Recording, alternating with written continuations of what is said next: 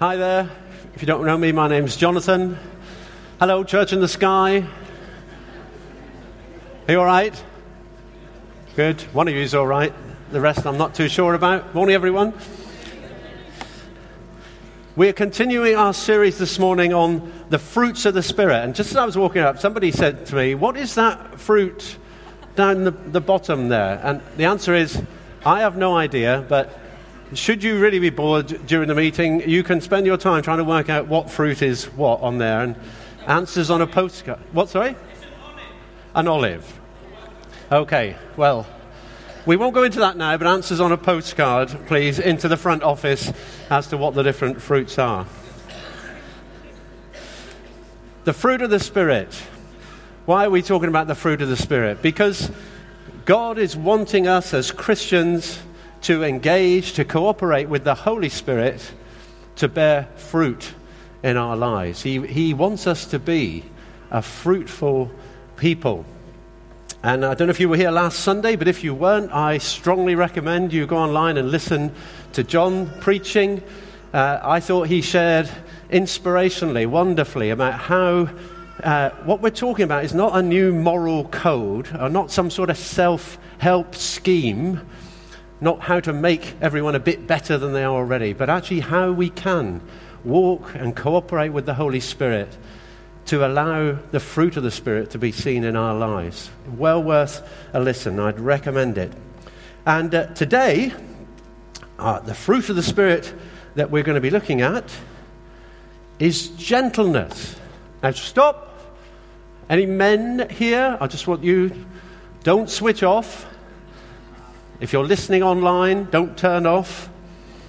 Stay with me, please, just a little while longer. You see, I don't know what your picture of gentleness is, but I did ask a few people this week, and you get some funny ideas, really. What does gentleness look like? is it Andrex toilet rolls and puppies? Is it people with fluffy things? Oh. I'm really not too sure about this. I think that's a contradiction in terms, really. but we won't go there. Or maybe your picture of gentleness is something more like a gentle giant, a friendly giant. Or maybe even monsters have their soft side. Who knows? Well, I want to tell you this morning that whether there are elements of truth in that or not, I'm not sure. But the Bible picture of gentleness is not that. And what we want is a true Bible picture of gentleness. Where do we get that? Well, the obvious place that we learn about what God is like. The picture we have of what God is like is Jesus, the one we've been worshiping this morning, the one we've been enjoying his presence this morning. Jesus, the man of the Spirit par excellence. There's been no one like him. Not gentle Jesus meek and mild, like the old song used to say, but the Jesus we follow, the Jesus, you men, who is our hero in life. This Son of God, this Son of God who was brave enough to leave behind the glories of heaven, to come to this earth, to become a man like us in our humanity, who lived and worked and sweated a perfect sinless life, who had the guts to take on the religious establishment of his day, who had the guts to take on the political establishment of his time, who had the courage to go to the cross and suffer death, who had the courage to go down into hell and emerge with a host of captives and return to his Father triumphant. This Jesus, that's our hero, this Jesus who sits at God's right hand, this courageous, gutsy, triumphant Jesus is in his own words. This is what he said Let me teach you, because I am humble and gentle at heart, and you will find rest for your souls. So come on, guys. I don't care how butch, how macho, how old man we think we are or we are. We've got something to learn, and we've got nothing to fear in our manhood this morning from Jesus, our hero. We need to be renewed transformed by the renewing of our minds. How we think about gentleness is from the Bible, from God, from how Jesus is. So we're going to just take a verse from a uh, passage in Philippians that Steve spoke so powerfully from when he spoke on peace a couple of weeks ago. And here it comes. I've left the first verse in, really, we're not focusing on that. Rejoice in the Lord always. It's good to say it, isn't it? Again, I will say, rejoice. Let your gentleness be evident to all. The Lord is near. Let your gentleness be evident to all. The Lord is near. Of course, you all know, because you're well, well schooled, well trained, the Bible wasn't written in English. The New Testament was written in Greek. We have a translation. And actually, you know, uh, when you translate from one language to another, sometimes it's difficult to catch exactly the meaning in one word. And if you look at some of the different translations of this verse, you'll see it renders it slightly differently. Here it is again in the New Living Translation. Always be full of joy in the Lord. I say it again, rejoice. Let everyone see that you are considerate in all you do. Remember, the Lord is coming soon. In fact, if you look at other translations, you'll see different words used for gentleness.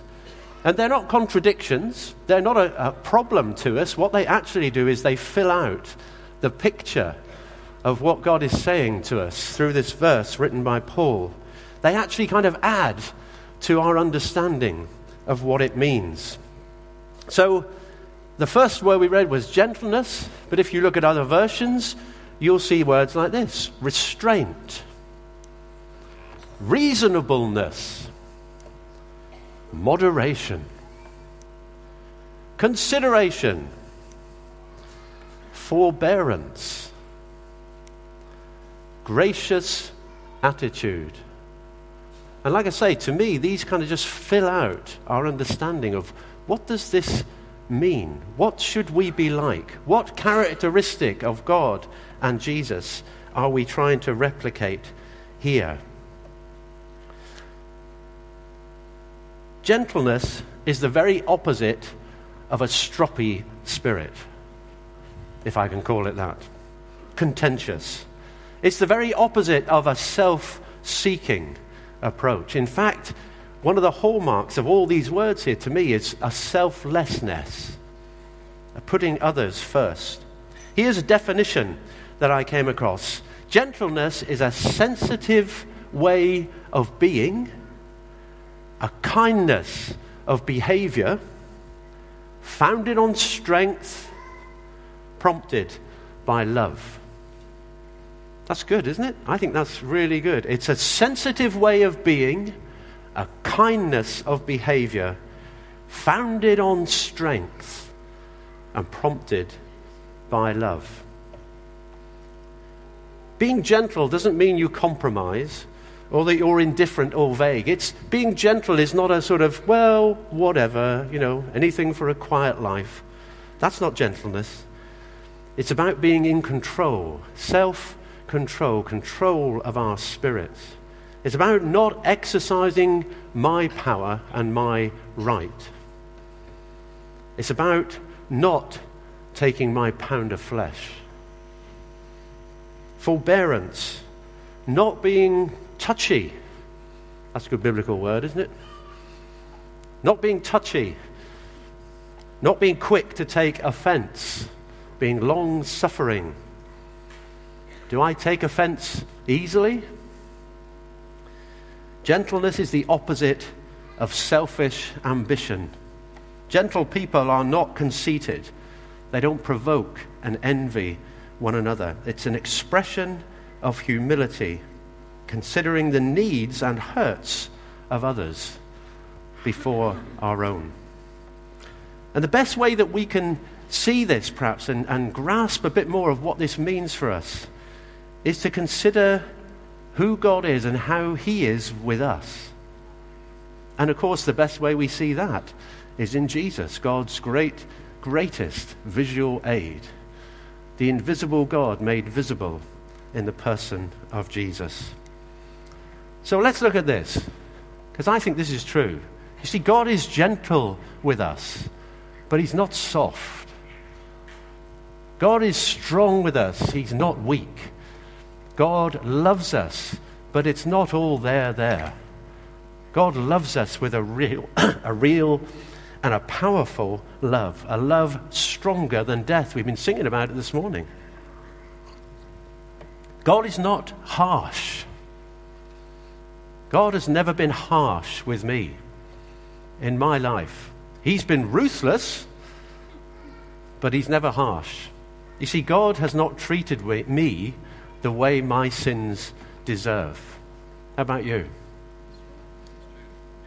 I haven't got what I deserved. I really haven't.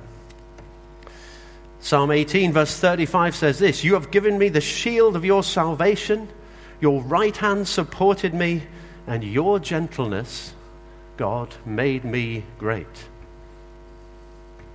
Isaiah prophesies about the coming of the Lord in Isaiah 40. Yes, the sovereign Lord is coming in power. Hooray!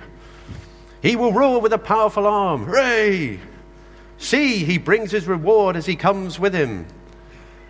He will feed his flock like a shepherd. He will carry the lambs in his arms, holding them close to his heart. He will gently lead the mother sheep with their young. Our God, who brings fire to Elijah, also speaks in a still, small voice.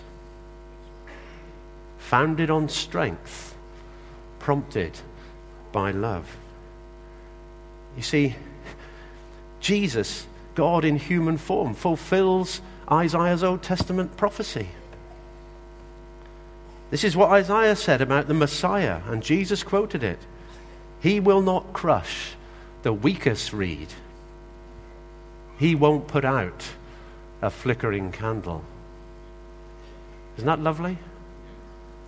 If you're a bit old at school, you might recognize it. He will not break a bruised reed, and the smoking flax he won't put out. Jesus wasn't soft or weak, but he was and is gentle, full of grace and truth. You know, in, in God, unlike in us, power and gentleness are not, are not opposites, they're not contradictions. They're actually beautifully brought together. Jesus and Peter had an interesting relationship. You'll know at one point, if you've read your Bible at all, that Jesus prophesies to Peter at one point that he will deny him three times. What's that? Well, that's truth. And actually, it was true. It happened. He did. And Jesus' look causes Peter to run out and weep bitterly. He knows he's let his Lord down. But when Jesus was raised from the dead, he takes Peter aside and he restores him. That's grace. Truth and grace. Done with gentleness. You see, there's no contradiction in Jesus either between power and gentleness. In fact, meekness, another word, is, is actual power that is kind of restrained, self restrained, which is a fruit of the Spirit. When Jesus was arrested in the Garden of Gethsemane, Matthew's accounts say that the disciples they drew a sword, and Jesus says, Put your sword away. All who draw the sword will die by the sword. Listen to this. Do you, not, do you think that I cannot call my Father, and he will at once put at my disposal more than 12 legions of angels? That's power. Like that. Do you not think, as they try to arrest Jesus, says Jesus, do you not think that I could just call on my Father and 12 legions of angels will turn up? But then how would the scriptures be fulfilled that say it must happen in this way? You see, that's power in restraint. That's, I'm not going to wield the power that I could wield because I'm submitted to the will and the purpose of God. That's what Jesus is. That's power. That's gentleness. He is our example in every way. And if you don't take anything else away from this morning, I, I, want to encourage you when you think about gentleness, think about Jesus. Go to the Gospels, read about how he was, see gentleness in action. Allow the Holy Spirit to show you what that is. You see, because gentleness is, okay, well, maybe it's something we should have, but we sort of keep quiet about it. Well, that's not the case.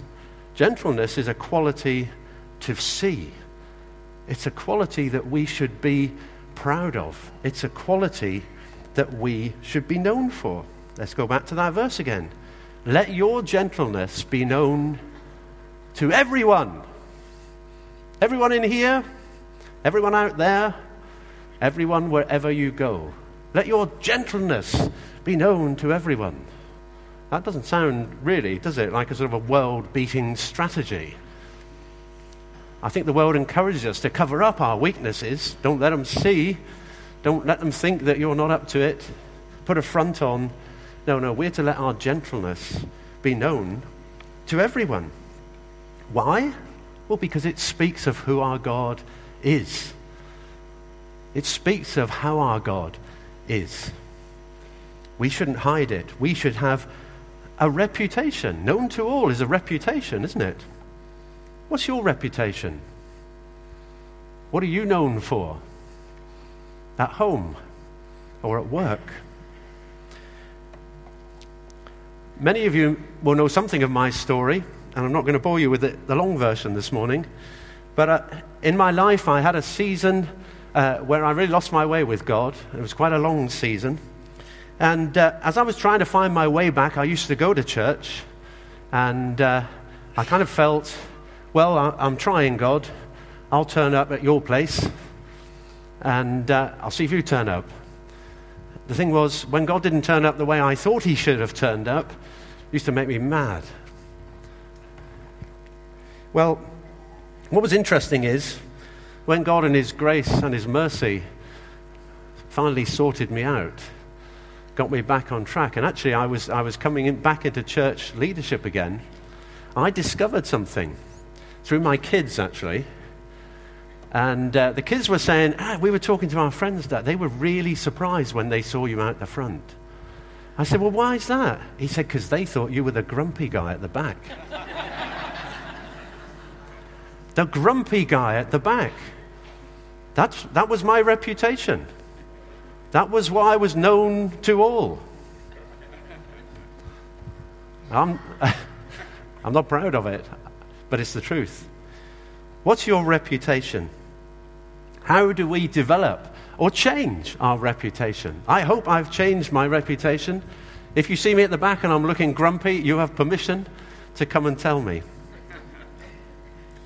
But you know, our reputation is important. Our reputation as individuals and as a church is important. It was great to hear a story. I think Steve shared it the other day about someone that Brian overheard coming into the conference, not part of the church or whatever, talking about what a great, this is a great church. They, they do all this stuff. They, our reputation in the city, we want, to, we want that to be a God reputation. What are we known for? Well, they're, they're, they're sort of like God, really. They, they love people, serve people. I know in, in, in CAP, you know, uh, the council are starting to say these people can, can help. You know, our, we want our reputation to grow and grow and become more godlike. Similarly with our own, too. How do we become, how does our reputation grow? Well, I would suggest it grows by dealing with others as God has dealt with us, whether they're inside or outside the church. So I've just got a few little things, um, little tests for us this morning. Are you up for a test? I won't be marking it. You're all right. Okay. Oh, that's the wrong one. Let's go back. Okay, so here are the tests. Because I find when I allow the, the, the Bible to speak to me, it challenges my heart. And uh, I think there's some challenging stuff here. But I want you to remember this that we are all of us, the Bible says, being changed from one degree of glory to another. You know, and a degree sometimes is not very big. But we are changing bit by bit by the Spirit's power. We are being changed.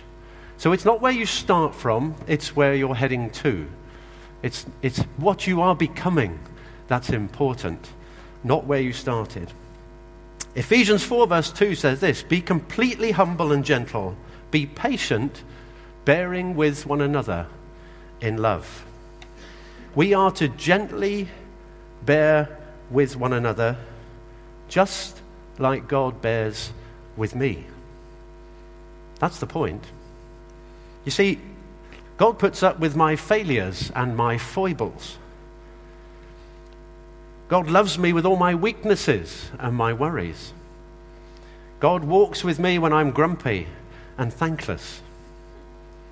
God doesn't give up when He hears me on my soapbox for the nth time about something that's really not very important. Fran does, but God doesn't. That's how He is with me. How am I with others?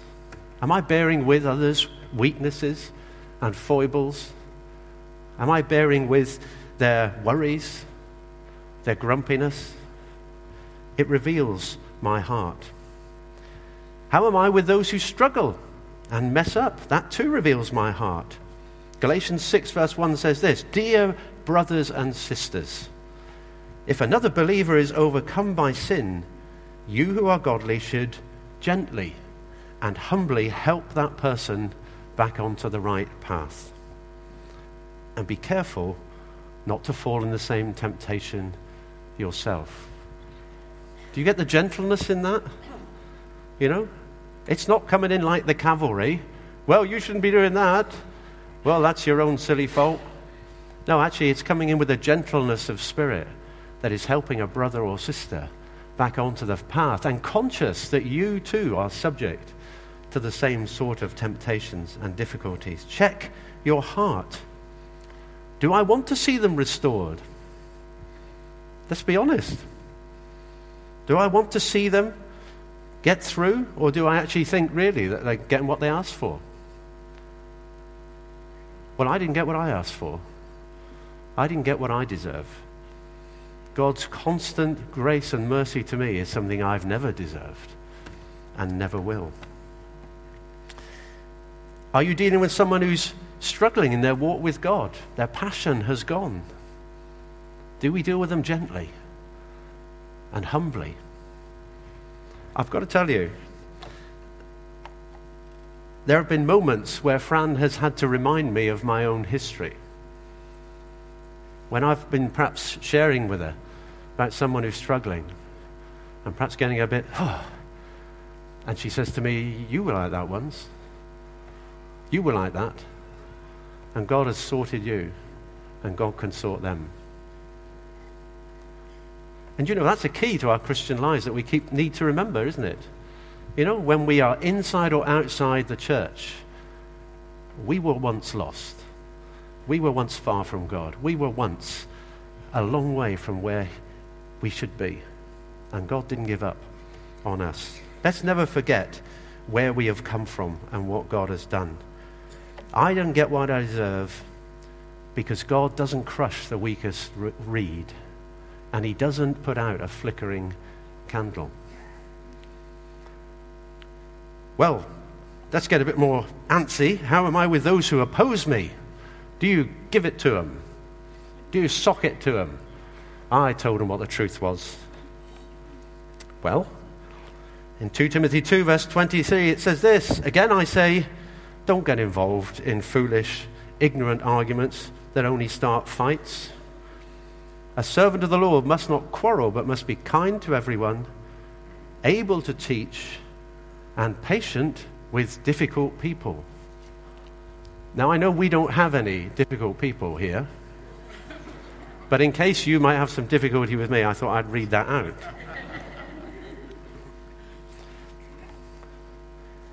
The verse goes on gently instruct those who oppose the truth. Hear that? Gently instruct those who oppose the truth. Perhaps God will change those people's hearts and they will learn the truth. Not your job to change their hearts, that's His job. My job is to gently share the truth. Perhaps God will change their hearts. Makes a huge difference. Don't get involved. Can I say that, brothers and sisters, family, church? Don't get involved in silly arguments that only leads to fights. It's not worth it. James 3:17 says this, but the wisdom from above is first of all pure, it's also peace-loving, gentle at all times and willing to yield to others. Do you, do you get this sense, this gentleness, this this selflessness here again, full of mercy and the fruit of good deeds, shows no favoritism, and is always sincere. That's what God wants us to be like. Now, here's a good bit of free practical advice. It's from Proverbs 15, verse 1. It says this A gentle answer turns away wrath. Now, I want to tell you, I tried that. I've tried that at work. I've tried that with Christians. I've tried that with people who aren't Christians. I've tried it everywhere I've gone. It works. It really works. I've tried the other one as well. But that sort of works, but it doesn't produce the same thing. And of the two, on balance, I would say I'd go with the Proverbs one because it tends to work out better. Final test. How am I with those who are not yet Christians? The ignorant and wayward, the Bible very, very honestly calls us when we are not Christians. Well, Hebrews 5, verse 2 describes the role of the high priest and also describes the role of our great high priest, Jesus. And it says this He is able to deal gently with ignorant and wayward people like us because he himself is subject to the same weakness. Jesus became like us to experience what we experience. He became a man. He experienced temptation. He knows what it's like, and yet he was without sin. But he can sympathize. How much more should I be able to sympathize with those who are not yet followers of Jesus? We can be gentle with others because we understand what it's like, if we remember. We can be gentle because God has been gentle with us. I see this going on. I'm privileged to see it. I see it in the soup service. I see it in CAP. I see it, I see it going on in the church. I see it in Alpha. Great joy to be in Alpha, where we welcome and we accept people. And as Steve Lee so well puts it, it's not about me, you know, there's your truth and here's my truth and I'm going to trump yours. And it's not about that. It's actually about meeting people and finding out about people and accepting them and loving them and hearing their hearts and hearing their pains and hearing their questions and their cries. When we share the good news about Jesus, how he's changed our lives, let's do it gently. If you're talking to a weak reed, for want of a better word, don't break it. Foster what is there. Look for things that you can draw on. If you're talking to someone who's like a candle that's flickering, don't blow it out. Don't blow them away.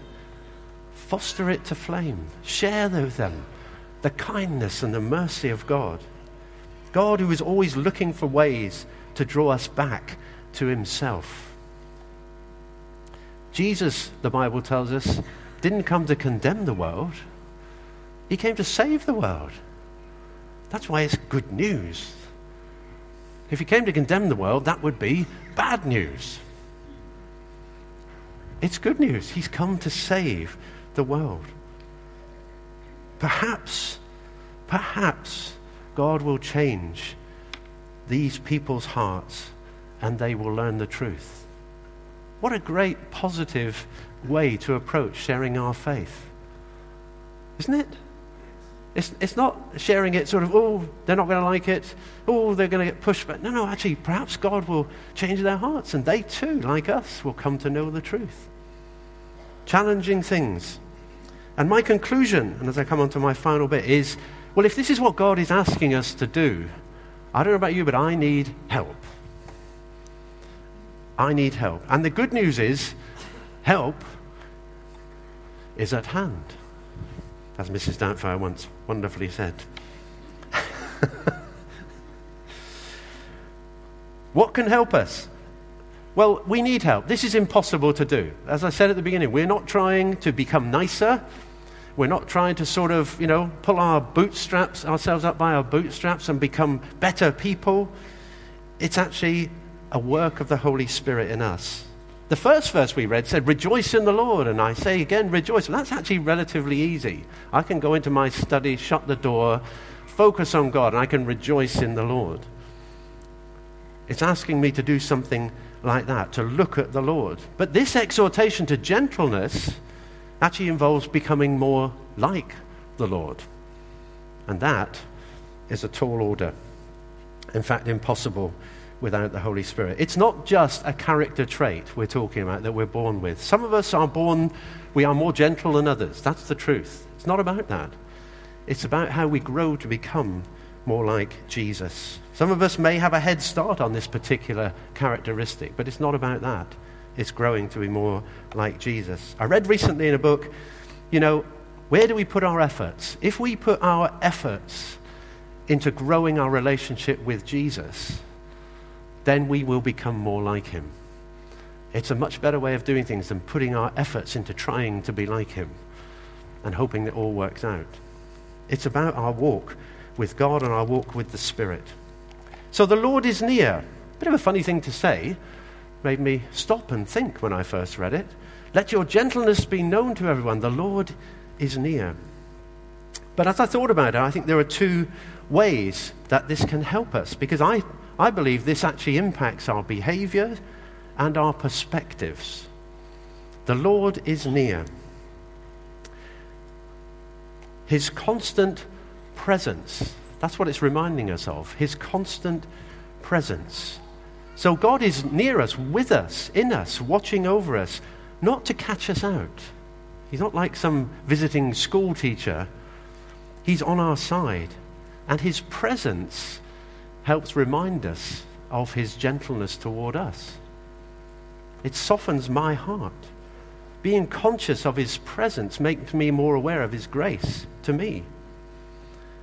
That's when I'm most aware of what God has done for me and how I should be with other people.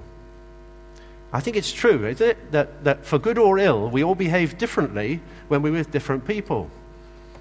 So, men without their wives. People on a stag night behave differently to when they're surrounded by other people. You know, it does. For good or ill, actually, who we're with can impact our behavior. It's just the same. More time, the more conscious we are of God's presence, the more it changes us. We're impacted. We sense His presence. We know His presence. We feel His Spirit with us. We walk daily in his spirit. The other aspect you can see there is, is this that actually the Lord is near can also be translated the Lord is coming soon. Maybe we don't talk about this often enough. It's a promise that he made. Jesus is coming again. If you didn't know that, this is the news. Jesus is coming again. He's promised, and he will do it. And he's coming in glory. Now, I think I need to spend more time pondering what does that mean? Because my eyes and my life can get really caught up with what's going on down here. But you know, Jesus is coming again.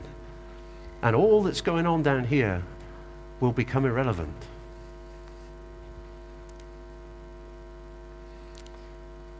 When I was uh, working in industry, they used to do things like helping us with stress and whatever, and, and uh, so they used to give us lots of stress, but then give us courses on how we were supposed to handle it, which I thought was an interesting idea, you know. Uh, anyway, we won't go into that. But the, the point was this they used to say things like, just stop and think, in 20 years' time, will it make any difference? And I used to think, in 20 years' time, I'll be retired and I couldn't care less. but, you know, there is a spiritual equivalent of that. There really is. The Christian version is Will this matter in the light of eternity? When I am with my Lord, when I am in the new creation, will actually this thing that might be so big for me or such a big issue for me, will it actually really matter? And you know, that can put a different complexion on what we do, what we say, how we are, what we argue about. Someone once said this What's the point of this rivalry, this self assertion, The end is coming when you will have to give up everything. Bear with others now that God may bear with you then. We can afford to be gentle in the light of eternity. Let's let that soak into our hearts. Could the band come back up, please? Draw to a close. So let me just remind you God is gentle, but He's not a softy. His love is strong, it's ruthless. It's the love that sent Jesus to the cross, it's a love that's stronger than death. Jesus so clearly shows us God's strong and gentle nature, full of grace and truth, with a gentle and a humble heart. And to help us become more like Him, He has given us His Spirit, who lives in us, who works with us. And I felt uh, just that God put it on my heart. It would be good, just as we close, to invite the Holy Spirit to, to do that. Just as we've honored Jesus in our worship earlier on, that we actually invite the Holy Spirit just to come and touch our hearts afresh.